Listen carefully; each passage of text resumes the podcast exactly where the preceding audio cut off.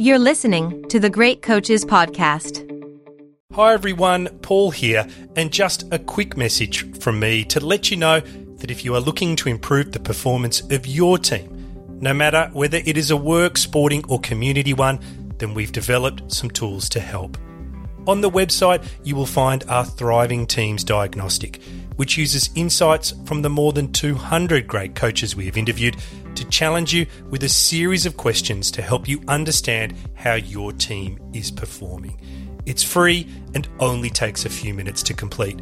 If you'd like to know more, you can check out our website, thegreatcoachespodcast.com. Selling a little or a lot? Shopify helps you do your thing however you cha-ching. Shopify is the global commerce platform that helps you sell at every stage of your business. From the launch your online shop stage to the first real life store stage, all the way to the did we just hit a million orders stage. Shopify is there to help you grow. Shopify helps you turn browsers into buyers with the internet's best converting checkout. 36% better on average compared to other leading commerce platforms because businesses that grow grow with Shopify. Get a $1 per month trial period at Shopify.com slash work. Shopify.com slash work. Burrow's furniture is built for the way you live. From ensuring easy assembly and disassembly to honoring highly requested new colors for their award-winning seating, they always have their customers in mind. Their modular seating is made out of durable materials to last and grow with you. And with Burrow, you always get fast, free shipping. Get up to 60% off during Burrow's Memorial Day sale at burrow.com slash ACAST. That's burrow.com slash ACAST. burrow.com slash ACAST. Alan Knipe, hello and welcome to the Great Coaches Podcast. Uh, it's great. It's great to be here, Paul. Thanks for having me. I always enjoy talking a little bit of volleyball, but Alan, before we get into volleyball and your long history, something really simple to get us going. Where are you in the world and what have you been up to so far today? Yeah, I'm in the wonderful Walter Pyramid here on my campus at Long Beach State University, where I'm the head volleyball coach. Beautiful Long Beach, California. As I look out the window on a dark, deep, cold Bucharest night, I am very, very jealous. it is a beautiful day out there. A little windy for us today, but it is a beautiful November day that most people would take as a summer day. Well, Alan, you have had a great career as a volleyball coach. I know it's not over yet. We're going to go on a journey through uh, many of the successes you've had along the way and a lot of the learnings. But I'd like to start by just referencing some of the great coaches that you've had firsthand, up close and personal experience with. You were just telling me about Al Scates, and of course, there's Doug Beal and Karch Kiraly. And I'm I'm wondering, Alan, from this perspective, seeing these great coaches up close. What is it you think the great coaches do differently that sets them apart? Yeah, obviously the the three names that you bring up are are all legendary coaches in our game and set the the standard very high for all of us coaches. And they're all very different. So I think that, you know, when you bring up the name Al Scates, what I think is just that is the standard for college volleyball. Anyone who aspires to be a great coach in college has to use just a lot of the ways Al went about his business as a coach. One, he did it for a tremendously long period of time. I believe it was 40 plus years. He was also a player at UCLA and coached some of the very best players in the game. But it was really, he innovated the game in many, many different ways, especially in blocking. Thought he was, in my opinion, I got to coach against him played against him as a coach and as the assistant coach for five years on staff to coach against him. I was a head coach that coached against him for my nine years as head coach before I took the four year break to coach the national team. And I always really enjoyed coaching against Al because I thought his in game management of the game was really, really good and significantly ahead of any of the coaches um, at the college ranks. You know, obviously he won a tremendous amount of games and he won a whole bunch of national championships. He also did some a lot of stuff with USA volleyball throughout the years, but the way he went about really, I think the block and defense, the help blocking, really zone help blocking, the approach to changing matchups within a game, the way to use your bench. There was a lot of different things that he did. I thought that was pretty special. When you talk about Doug, you know, Doug's really special to me because Doug was my boss when I was the national team head coach, and and he was just an, an amazing boss. He never really got in your your area when you without kind of asking sometimes. You, know, you got to ask him especially if you if you really wanted doug to talk volleyball with you and you wanted him to give his input you really had to ask for it. He wasn't one to come in and just tell it he let you you know do your job but having a coach who's been a three-time olympic coach who's you know been a, a college coach who's coached in Europe, who's now the president of USA Volleyball and on the FIVB board and he is Mr. Volleyball for the U.S. all across the world. He was just an amazing go-to for a resource for me in pretty much any area of my coaching life during those four years. But if you look back at Doug, you know, he was an innovator. There's so many things that he did and his staff, especially with that 84 team that is, uh, is still a big part of the game today. There's a lot of the sets that we even the names of sets that we use in college and on the national team came from that generation of volleyball. But him and Tony Crabb and Bill Neville and that whole crew that he had around him were pretty special. And there's still a big impact throughout USA volleyball, but throughout volleyball in general, especially in the United States, of what Doug and his crew were able to do. I have not really coached with Karch or even against Karch because obviously he's coaching on the women's side, but I was in the gym for four years coaching the men's team while he was coaching with Hugh McCutcheon on the women's team.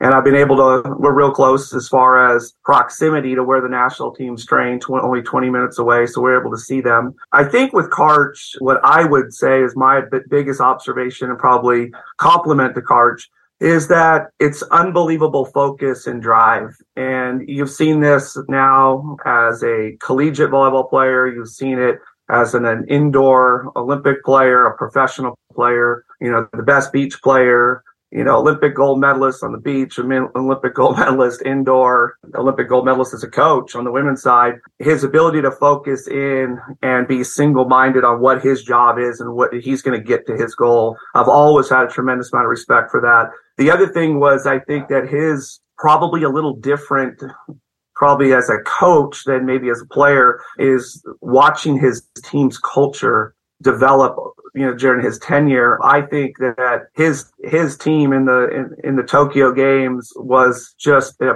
perfect example of a team's culture that you have worked at it you have maintained it and spent a lot of intentional moments building that because i don't remember a whole lot of olympic teams that lose a couple of starters in pool play and still find a way to win the gold medal. I just have a tremendous amount of respect for for Karch and well, pretty much any area of the game of volleyball. But what he's doing right now with the with the national team is really enjoyable to watch, and he's got a he's got a really good staff um, that he he allows them to just to use their their strengths the best for that team. You can see the interaction they have with the the players on the team and the trust that the staff has with the players and uh, I was just really happy to watch that unfold last summer.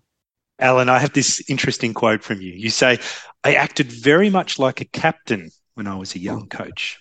Then I'm wondering, was there a moment or a, perhaps even a series of events that led this to change?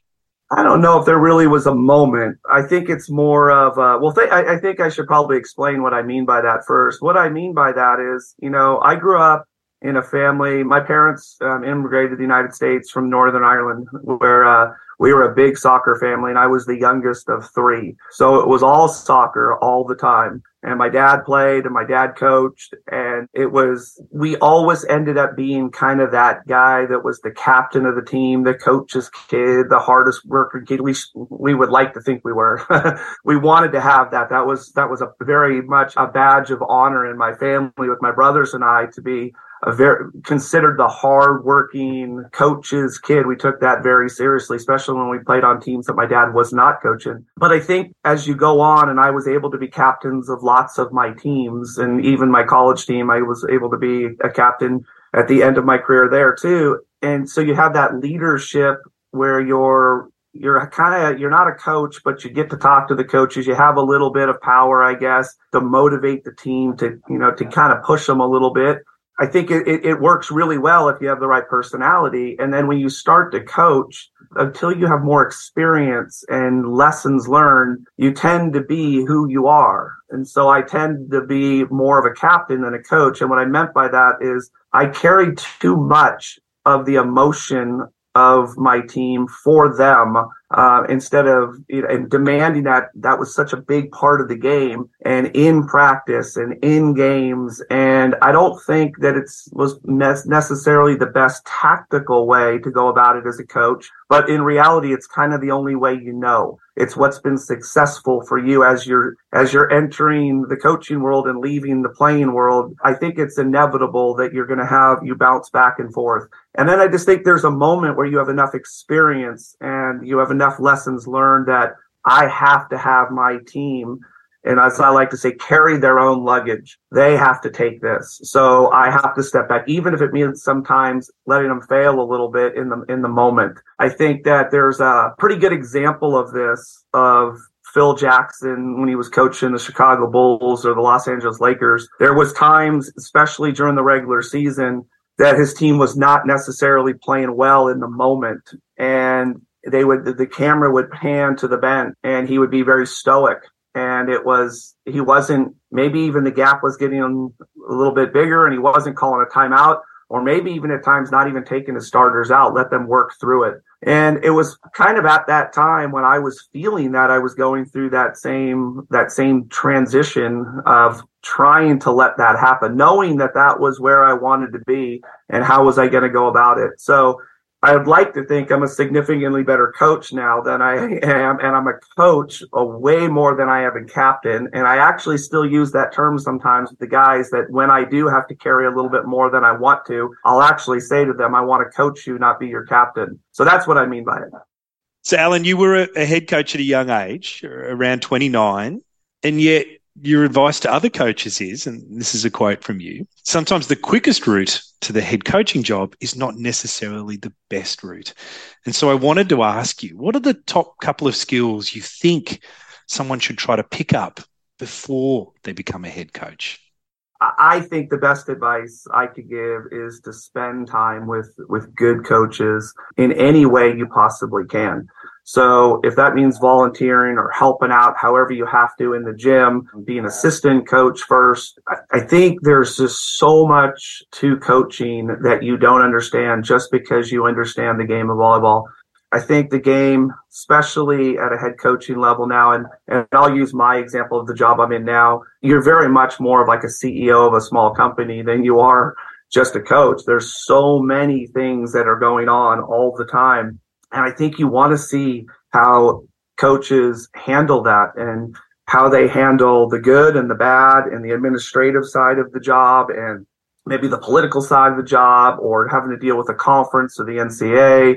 You want to see how they recruit. You want to see how they talk to parents. You want to see how they interact with a a kid who's struggling or might have gotten into some sort of trouble or you want to navigate the it's, it's a difficult it's a difficult road to navigate as it is but to do it without a lot of guidance is difficult. So i think to spend time ask questions even if some of the answers you get or I don't want to do it this way. Like if I ever got the chance, I would not do it the same as this coach did. That's okay. That's fair. I've had those experiences in my life, but it does help you navigate this crazy world later on. The other one is um, is just your ability to communicate. Communication is absolutely everything. Communicate to your staff, can to your players, communicating on your within your organization. And when i say communicate obviously it's it's organized communication. It's so that people have a great understanding of what you're asking of them.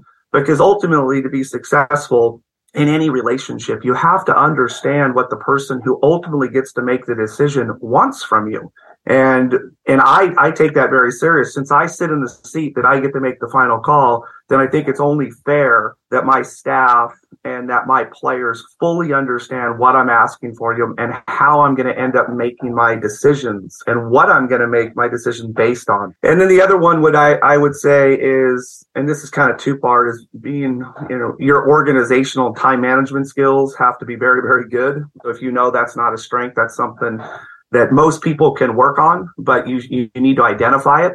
And the other one is the ability to multitask. There's just no way around it. You're not going to want to do a lot of the things that you need to do in this job. You're going to want to spend more time in the gym, more time with the guys, and more time watching video. And you're going to get pulled in a lot of different directions all of the time. And so learning how to one multitask and two say no to some things. And the other one would be to to trust your that you've got good people around you and delegate areas that they can handle that you can completely remove yourself from so that 100% of their effort is better than the 50% of attention that you're going to put to it and the whole organization runs better because they feel invested and they have buy-in because you're building trust with your staff. At the same time, you're staying focused on a shorter list of responsibilities, which is always good for a head coach, especially when you're in the season. Maybe out of season, the list can get a little bit longer, but during the season, you want to try to keep that list as short as possible.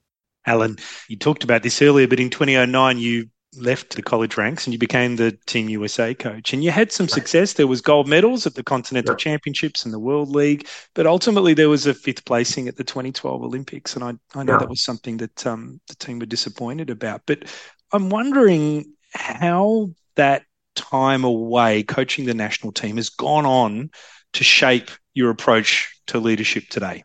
Yeah.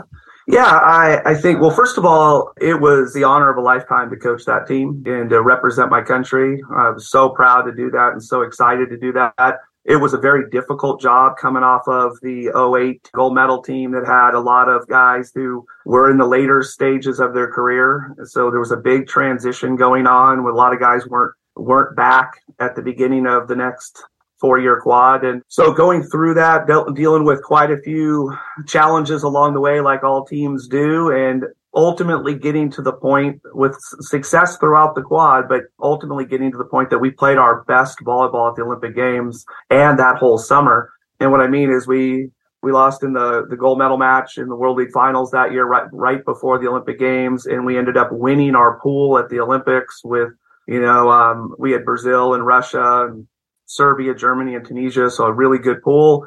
Won the pool. And then unfortunately, we lost the match at the Olympics that you cannot lose. You cannot lose the quarterfinal match. You can lose in the pool and you can lose in the semis because you play for the bronze, but you cannot lose the quarterfinal game. And that will always be very difficult. There's no way around it as a competitor. But I was really, really proud of the brand of volleyball we played the entire summer of 2012. I thought with everything we had been through and all the moving parts, I thought we got to a really, really high level. I thought that the program itself was in a really good situation as far as young talent coming through, you know, the Matt Andersons of the world and David Smiths of the world, those guys coming through the program. I think that the junior and youth teams were were poised to be really good. They were they were playing really well and really at a, at a high level. But what I think I take from it is that it's a very unique job in the sense that at least when it was when I was doing it, and that is uh, I didn't coach college and the national team. I only coached the USA team, so I took time off from my job here at Long Beach State. And by doing that, the benefit for everybody, I think, and, and clearly for me, was the way the calendar was set up. I had the summer months uh, with the, with the team. So basically, from April, the guys started to come back and then we would end you know in november at the latest but usually for for us our summer ended somewhere around august what you had in that time was that focus time with the national team but all the time around that which was kind of more of the traditional academic year the guys were in Europe playing on their pro team. So I had a schedule of going, getting over there a couple of times a year, meeting with some guys, checking in on some guys. We, we did have a young group training during the winter block but it wasn't real stressful because there was no matches being played, no travel. And what we had as a staff is we had a tremendous amount of time to, to prep for the next summer group coming back, plan and invest in our culture. And this is really where I think that I made the biggest strides personally as a coach of spending lots of time um, taking culture is a, a, very unique word to kind of throw out there because everyone talks about it and you have to have a good culture you have to have trust or whatever it might be those words that fall into culture. But it's a very difficult thing to start from scratch and develop. How do you start it? How do you even get going? And i think that that was where I made the most strides of putting all of that together. A very good plan and build on it, even still building on it today, of how to where to start, how we're going to do it, what, how we're going to work on things, and what what we want it to look like by the time we get to the to the end. I think that's what's changed my leadership the most is putting culture at the top of my list of my programs that I coach. And it doesn't mean that X's and O's and blocking and serving, all that's not super important. It just means we have to constantly spend time maintaining, building our culture. And if it's good, water the green spots and work on the brown spots. Ryan Reynolds here from Mint Mobile. With the price of just about everything going up during inflation, we thought we'd bring our prices down.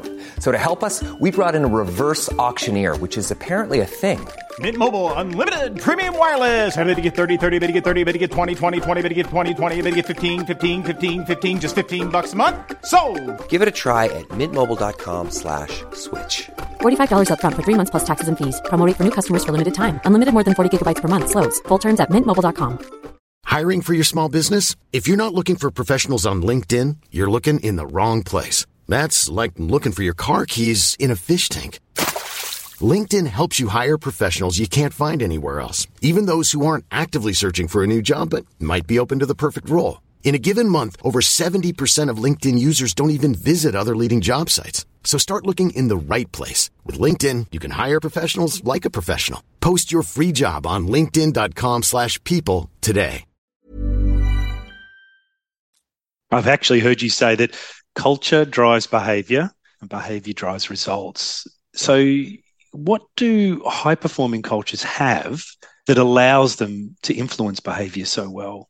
Yeah, I, I think it comes down to communication, trust, and accountability, to be honest with you. So you, you have to have great communication, open and honest communication with your guys. You have to have the ability for players to talk to one another, to talk to the staff, the staff to talk to each other. Those lines have to be open. And, and that sounds easier than, than it is because the ultimate goal of culture is to get to the point that everybody feels valued and there's buy-in from the organization, the team, or what what what have you.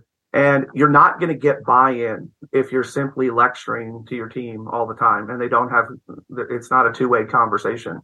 So you got to get communication going, especially with the age group I coach now, where you're dealing with 18 to 22 year olds, and you know, in the in the volleyball world, especially in the United States, that's 18 is still considered pretty young because of how late our guys start up start playing. So it's unique for them to you have to teach them even how to communicate about the game? Like what what are they even communicating about? What is the system you're trying to teach? What is it that they're what is the goal of you know of the week or for them? So you have to build up some standards and this is what we do as a team. This is our system. This is how we pass serve block. This is what we'd like to do in these situations. So allow them to start talking to you about it and fail at it just like learning any other language. I mean, anytime we've been in a in a classroom that we were learning a second or a third language, we're going to fail at it. And if we if we're the student that sits in the back and doesn't interact at all, just tries to listen and take the test, we're not going to be very successful at it. So the most successful people in those classroom settings are the ones that are interacting constantly with the teachers. The best teachers in those situations are the ones that are communicating in the language that they're trying to teach on a regular basis and making it very normal in the in the classroom. Well, first of all, you have to have the language and you have to be consistent with the language. So if you're speaking in a language as a coach different each day, or each coach on your staff speaks different, you're not making it very easy on on your athletes so we define the language and when our guys speak it in a way that is correct but not within the language we want to use we will fix that to the point that we can speak the language in practice and speak it in video and speak it on scouting reports so that I can speak it in matches, in timeouts, in very small bullets or words or phrases that mean paragraphs and training and systems that they understand because there's so much consistency to it.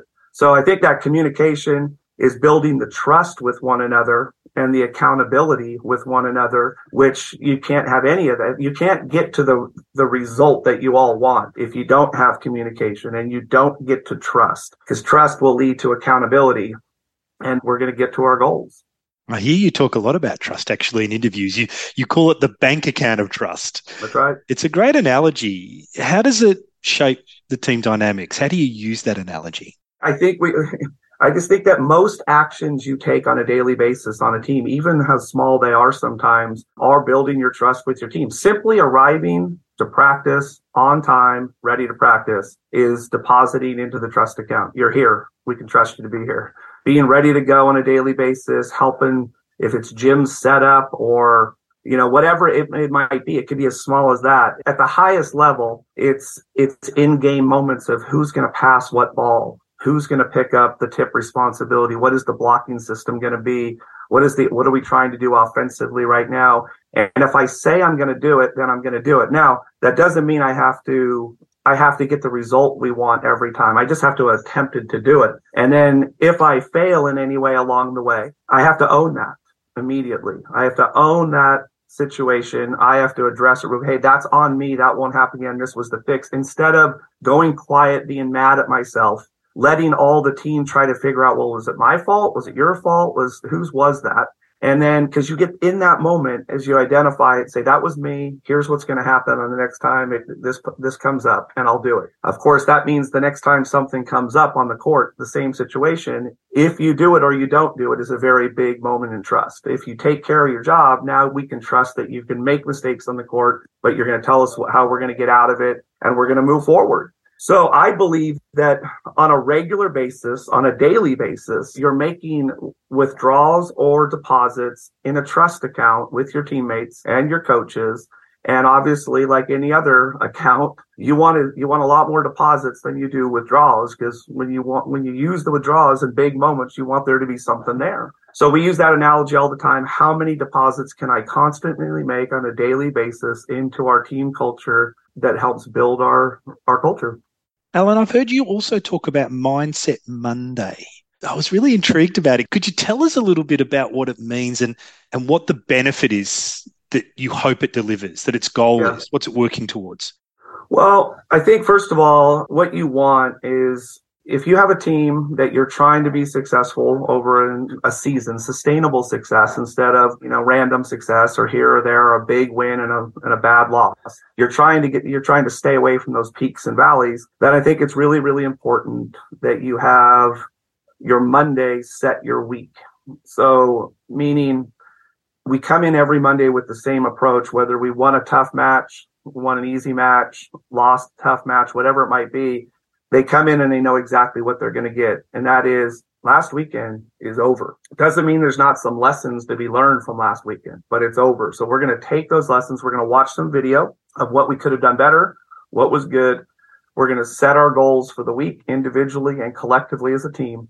We're going to recover on that day also, meaning it's probably not going to be a very heavy physical day, especially for the guys who did a lot of the, the, the heavy lifting during the weekend. And then we're going to get some of the guys who didn't get a lot of the lifting that when I say lifting, obviously the volleyball in, and we're going to get them a lot of reps with the coaches. So they, they're in front of the head coach and the assistant coaches getting all the, the meaningful reps that day. And by the end of the day, we've recovered physically. We've set our goals. We have a good mindset of what we do. We do some visualization that day. We do some just relaxation and breathing just to set the week. And it, what we're doing is we're we're closing the chapter of last week. It's done because the most important match of the season is coming up because it's the next one we play. And we're going to use this same approach all season. It also allows myself and my staff to stay away from highs and lows. If we win a big match on a Saturday night, and we have practice on Monday? And my staff comes skipping into practice and everything's great because we won this match, we're setting our team up for absolute failure. The flip side of that also is that if we lost a tough match, we're not going to come in red faced looking to take it out on the team and get them on the end line and have them run that's not necessarily the approach we want either, where there's this huge emotional swings. What we want is to build the maturity of our team to understand Mindset Monday means whatever we did great was awesome and we want to continue to water the green spots. We want to find out some areas we can get better and we want our entire focus to be on this week. It's a very American football approach to a week. You know, obviously in their situation, they are just so physically beat up. I'm not sure you could have a Monday that was real physical, but it's a very methodical. This is what we do on Monday. this is what we do on Tuesday. We walk through our offense on Wednesday, you know, or maybe we have pads on Wednesday and walk through it on Thursday. But the, the players have a really good understanding of what they're coming into each day.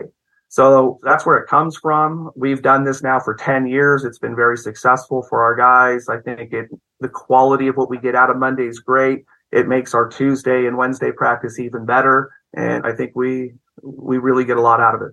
Alan, as a player, you were not picked for the 1992 USA Olympic team. And I know this disappointment has stayed with you and it's shaped the way you communicate team selection yeah. today.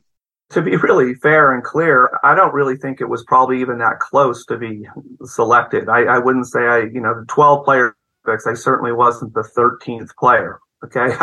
but I was in the gym and part of that training block and everybody who's in that gets into the gym likes to believe that they can play volleyball at a high enough level and their aspiration is to play for the games in the game. So to say it was disappointing would be, would be accurate. And I think that goes for lots of players. I think that what there's, I don't know if there's a whole lot of lessons I learned just from that one experience when it comes to shaping rosters. I just think that really when it comes down to making the team, when you're, I should say, when you're announcing the team and you're meeting with the players about who's going to be on the team on any level, I think what the players want to hear from you is honesty. I think they want to hear real reasons. And hopefully along the way, you were able to give them things that they were trying to work on that you can actually talk about. Like in these areas, we just didn't meet them. It's not that you can't play the game. It's just that I have to pick a very small group of of players, and we're going to go with this group.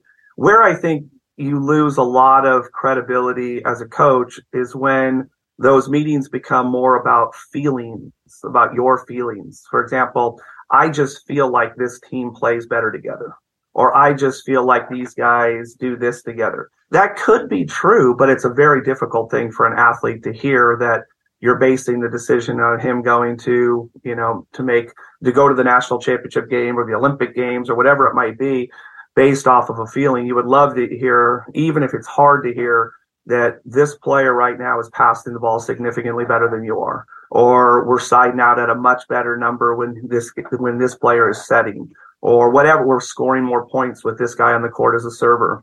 I think that, and if you're willing to do it and you're willing to stat your practices and share the information along the way, it will allow a lot more contacts along the way with your players to talk about things when you're that's why mindset mondays are important too right because you're goal setting for them individually or their goal setting for themselves I don't think that there's a whole lot of times right now in the program that when we have to make a roster to go somewhere that there's a lot of shock in what we do because I think that we've been talking about it for weeks and weeks before it gets to the point we have to make that decision. But I just think that if uh, for all coaches who have to make those very difficult decisions, I just think that it, it's from the player standpoint, they don't really want to hear much about feelings. They want to hear, they want to be as black and white as possible because for a lot of them, it's going to shape how they make the next roster that they, uh, that they aspire to make. And that information you give them, that honest information you give them, as hard as it is in the moment, will help them in the future. Alan, in this interview, you've talked about emotional control uh, a few times, and you've talked about being in that narrow bandwidth and and minimizing the valleys and the troughs, and you just talked about feelings again then. And I, I've also read in interviews where you say you, you like your teams to be able to manage their aggression and adapt on the court so that they actually minimize their mistakes, which is counter actually to what you hear yeah. from a lot of other coaches. But yeah. what I wanted to ask you was when it comes to the game, when it's that Saturday night and you're playing, how do you help people prepare themselves to actually be able to manage their aggression, to have that emotional control? Yeah, it's it's a great question, and I think what happens in our sport is that as coaches, one of the things you hear all the time is we have to get our players to get to the next point, get past the last point, win the next point, however they say it, and it's all true. Uh, however, I think a, a large portion of coaches, and certainly me at different times in my career, and I fight this all the time. I think most coaches do. Is um, we say all those things, but we coach in the last point. Everything we're talking about to our players is the last point. What just happened, what should have happened, what could have happened. And when you can get to the point that you're you're truly understanding of and this is a quote I use all the time in our gym. It's not that it doesn't matter that we just made an error or we made a mistake or we did something out of character. That does matter. It just doesn't matter right now. It matters after the match, in between sets, in video session tomorrow, as we on mindset Monday. It, but it doesn't matter right now because it doesn't have anything to do with us winning the next point. So once you can kind of get to that point that you can go back later and talk about things, you don't have to fix everything real time because it's not going to help them win the next point. If you were to use, for example, like an American baseball pitcher or any golfer, you look in that situation when they're getting ready to pitch, no one says anything to them. When someone's getting ready to, you know, hit a golf ball and they're getting ready to go into their backswing, the whole crowd, they put signs up that says quiet, be quiet.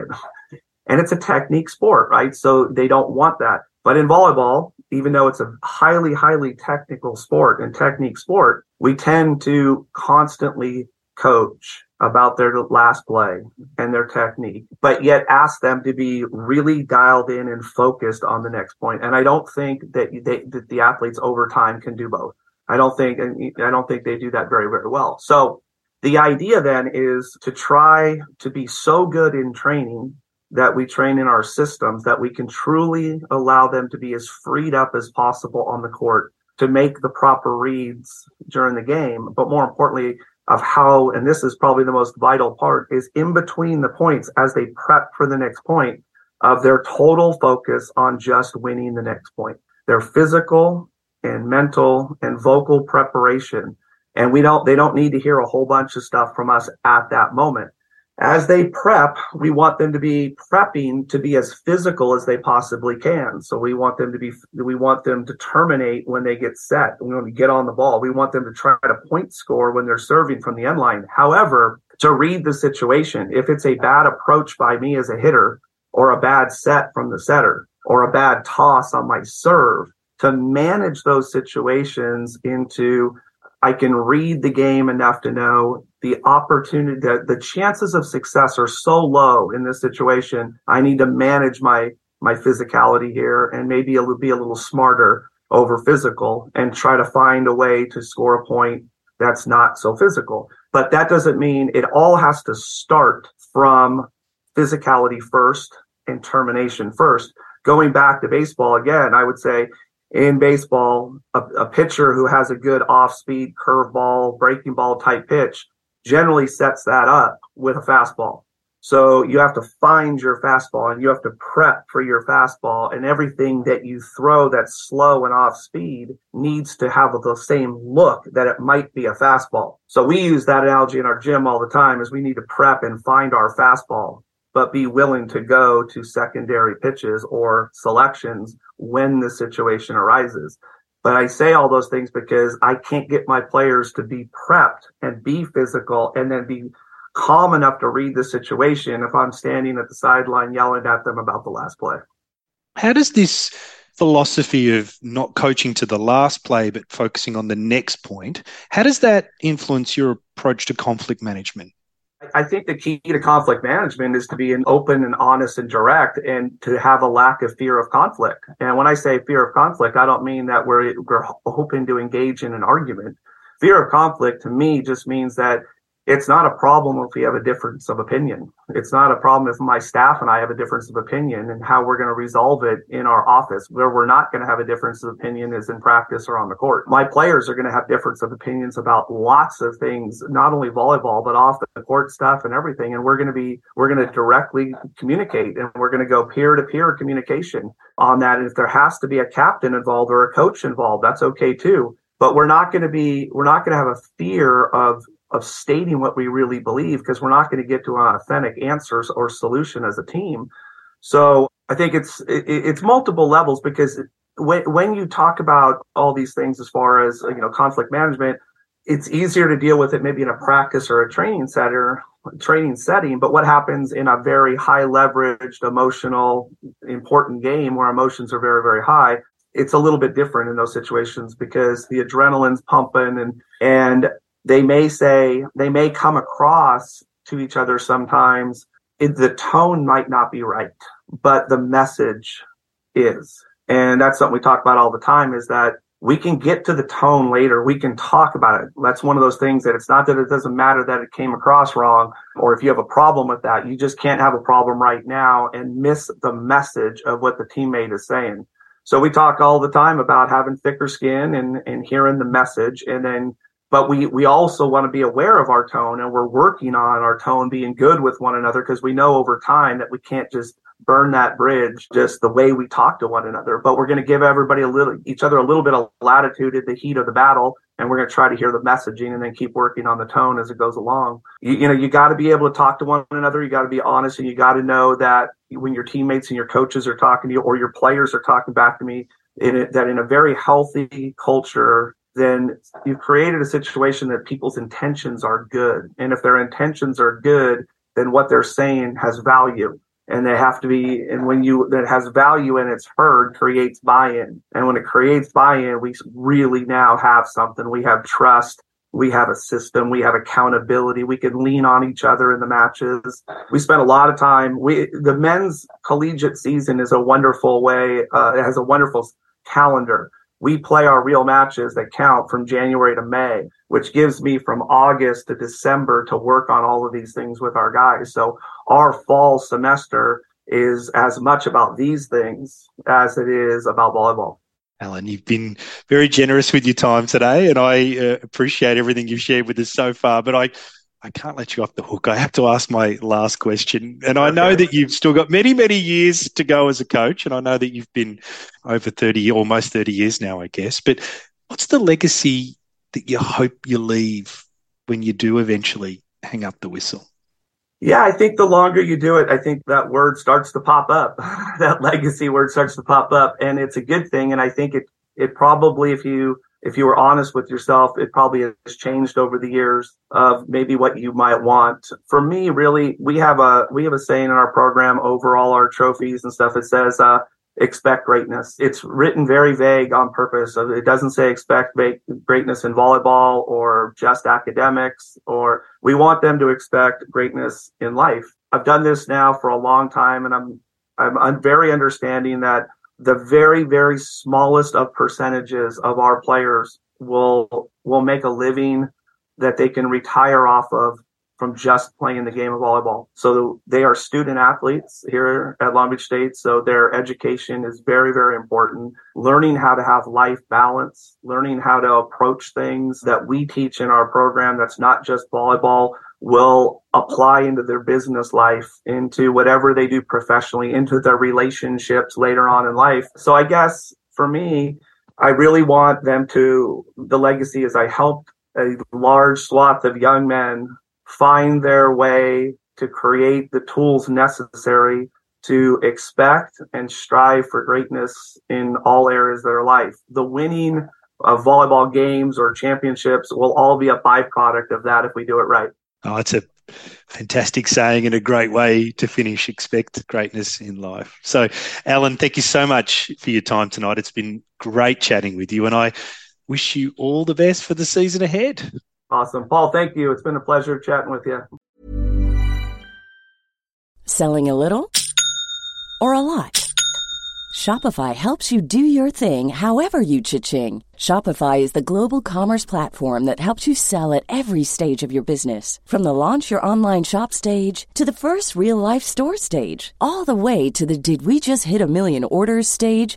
Shopify is there to help you grow. Shopify helps you turn browsers into buyers with the internet's best converting checkout. 36% better on average compared to other leading commerce platforms because businesses that grow grow with Shopify. Get a $1 per month trial period at shopify.com/work. shopify.com/work. Mom deserves the best, and there's no better place to shop for Mother's Day than Whole Foods Market. They're your destination for unbeatable savings, from premium gifts to show-stopping flowers and irresistible desserts. Start by saving 33% with Prime on all body care and candles. Then get a 15-stem bunch of tulips for just $9.99 each with Prime. Round out Mom's menu with festive rosé, irresistible berry chantilly cake, and more special treats. Come celebrate Mother's Day at Whole Foods Market.